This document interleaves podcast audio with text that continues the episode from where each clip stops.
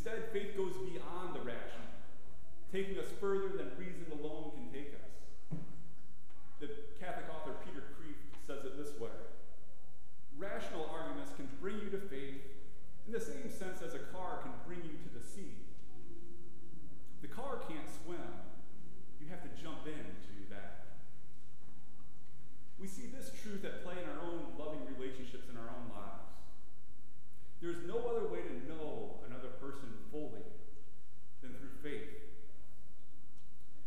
Noah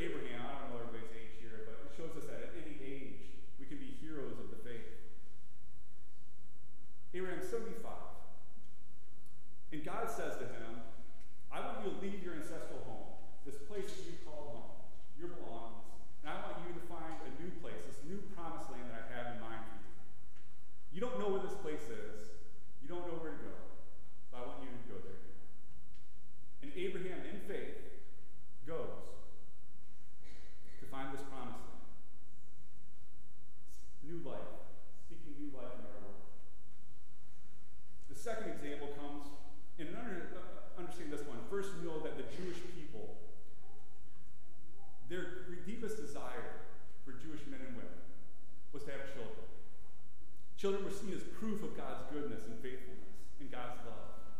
Children were seen as the future of the family, someone that they can leave everything that they have to, to the next generation. Abraham and his wife Sarah had no children. And at this age, they were both past the age of Eve. And Sarah, on top of that, was sterile. So God told them, told Abraham and his wife Sarah, that at the age of 100, Sarah. They would conceive a child who would be their own. And they trusted in God. Even though this seemed crazy, like a thing that wasn't worthy of trust, they trusted the individual who was giving them the message. So at